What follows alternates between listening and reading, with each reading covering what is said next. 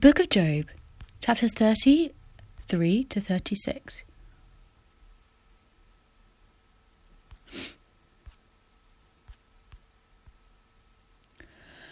But now, Job, listen to my words. Pay attention to everything that I say. I am about to open my mouth. My words are on the tip of my tongue. My words come from an upright heart, and my lips sincerely speak what I know. The Spirit of God has made me the breath of the Almighty and gives me life. Answer me then if you can. Stand up and argue your case before me. I am the same as you in God's sight. I too am a piece of clay. No fear of me should alarm you, nor should my hand be heavy on you. But you have said in my hearing, I heard the very words, I am pure, I have done no wrong, I am clean and free from sin. Yet God has found fault with me. He considers my me his enemy and he fastens my feet in shackles. He keeps close watch on all of my parts. But I tell you, in this you are not right, Job, for God is greater than any mortal. Why do you complain to him? What he responds to no one's words. For God does speak, now one way, now another though no one perceives it in a dream, in a vision of the night, when deep sleep falls on the people as they slumber in their beds, he may speak in their ears and terrify them with the warnings to turn them from wrongdoing and keep them from pride, to preserve from the pit their lives and from perishing by the sword. Or somebody may be chastened on a bed of pain with constant distress in their bones, so that their body find the food repulsive and their soul loathes the choicest meal. Their flesh wastes away to nothing, and their bones, once hidden, it now stick out. Hmm. they draw near to the pit and their life to the messengers of the death. Yet, if there is an angel at their side, a messenger, one out of a thousand sent to tell them how to be upright, and he is gracious to that person and says to God, Spare them from going down to the pit. I have found a ransom for them. Let their flesh be renewed as in the days of their youth, and then that person can pay, pray to God and find favor with Him. They will see God's face and shout for joy. He will restore them to full well being, and they, they will go to others and say, I have sinned, I have perverted what is right, but I did not get what I deserved. God has delivered me from going down to the pit, and I shall live to enjoy the light of life. God does all these things to a person twice, even three times, to turn them back from the pit, that the light of the life may shine on them. Pay attention, Job, and listen to me. Be silent, and I will speak.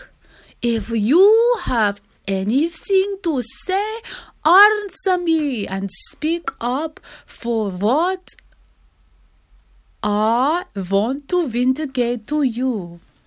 But if not, then listen to me. Be silent, and I will teach you the wisdom. Chapter 34 Then Elihu said, Hear my words, you wise men, you listen to me. You, men of learning, for the ear tastes the words as the tongue tastes the food. Let us discern for ourselves what is right, and let us learn together what is good. A job said, Oh, ah, I am innocent, but God denied me justice. Although I am right, I am considered a liar. Although I am guiltless, his arrow inflicts an incurable wound. Is there anyone like Job who drinks the scorn like the water? He keeps company with the evildoers and he associates with the wicked, for he says there is no profit in trying to please God. So listen to me, you, men of understanding. Far be it from God to do evil, from the Almighty to do wrong. He repay everyone for what they have done, and he bring on them what their conduct deserves. It is unthinkable that God would be wrong, that the Almighty would pervert justice. Who appointed him over the earth, huh? Who put him in charge of the whole world, huh? If it were his intention and he withdrew his spirit and breath, all humanity would perish together and mankind they would return to the dust. If you have understanding, hear this now. Listen to what I say to you. Can someone who hates justice govern? Will you condemn the just and the mighty one?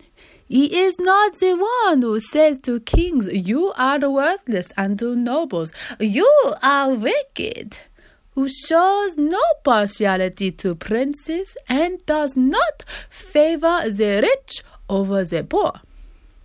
For they are all the work of his hands, and they die in an instant, in the middle of the night.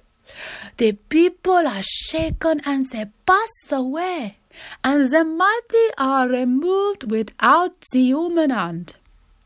His eyes are on the ways of mortals. He sees their every step. There is no deep shadow and no other darkness where evildoers can hide. God has no need to examine people further that they should come before Him for the judgment. Without inquiry, he shattered the Almighty. And he set up others in their place because he takes note of their deeds. He overthrows them in the night and they are crushed. He punishes them for their wickedness, where everyone can see them because they have turned from following him and had no regard for any of his ways. They caused the cry of the poor to come before him, so that he heard the cry of the needy. But if he remains silent, who can condemn him? If he hides his face, who can see him? Yet he is over individual and nation alike to keep the godless from ruling, from laying snares for the people. Suppose someone say to God, hmm, I am guilty, but he will offend no more. Teach me what I cannot see. If I have done wrong, I will do so again. Should God then reward you on your terms when you refuse to repent? You must decide, not I. So tell me what you know. Men of understanding declare, wise men who hear me say to me, Job speak without the knowledge, his words lack insight. Oh, that Job might be tested to the utmost for answering like a wicked man. To his sin he adds rebellion. Scornfully he clap his hands among us and multiply his words against God. Chapter 35 Then Elihu said, do you think this is just? Hmm? Oh, you say, oh, I am in the right. Oh, not God. Ha, ha, ha. Yet you ask him, What profit is it to me, and what do I gain by not sinning? I would like to reply to you and to your friend with you. Yes, huh? Look up at the heavens and see. Gaze at the clouds so high above. High above your head, huh? If you sin, how does that affect him? If your sins are many, what does that do to him? If you are righteous, what do you give to him? Or what does he receive from your hand? Huh? Your wickedness only affects humans like yourself, and your righteous only other people. People people cry out under a load of oppression, and they plead for relief from the arm of the powerful. But no one said, Where is God, my Maker, who gives songs in the night and who teaches us more than he teaches the beasts of the earth and makes us wiser than the birds in the sky? Hmm? He does not answer when people cry out because of the arrogance of the wicked. Indeed, God does not listen to the empty plea. The Almighty pay no attention to it. How much less then will He listen when you say that you do not see Him, that your case is before Him and you must wait for Him, and further that His anger never punishes and He does not take the least notice of the wickedness? So, Job you open your mouth with empty talk, and without knowledge you multiply the words. Chapter 36 Elihu continued. Bear with me a little longer, and I will show you that there is no more to be said on God's behalf. I get my knowledge from afar, and I will ascribe justice to my Maker. Be assured, Job, that my words are not the false. One who has perfect knowledge is with you. He is mighty and firm in his purpose. He does not keep the wicked alive, but gives the afflicted their rights. He does not take his eyes off the righteous. He enthrones them with kings and exalts them forever. But if people are bound in chains, held fast by cords of affliction, he tells them that they have done what they have done and that they have sinned arrogantly. He makes them listen to correction and commands them in to repent of their evil. If they obey and serve him, they will spend the rest of their days in prosperity and their years in contentment. But if they do not listen, they will perish by the sword and die without the knowledge. The goodness in heart harbor resentment. Even when he fetters them, they do not cry out for help. They die in their youth among male prostitutes of the shrines, and but those who suffer, he delivers in their suffering, and he speaks to them in their affliction. He is wooing you from the jaws of distress to a spacious place free from restriction, to the comfort of your table laden with choice food. But now you are laden with a judgment due to the wicked. Judgment and justice have taken hold of you. Be careful that no one entices you by riches. Do not let a large bribe turn you aside. Would your wealth or even your mighty effort sustain you so you would not be in distress? Do not long for the night to drag people away from their homes. Beware of turning to evil, which you seem to prefer to affliction. No, God is exalted in his power, who is a teacher like him, who has prescribed his ways for him, or said to him, You have done wrong, Remember to extol his work, which people have praised in song. All humanity has seen it. Mortals gaze on it from afar.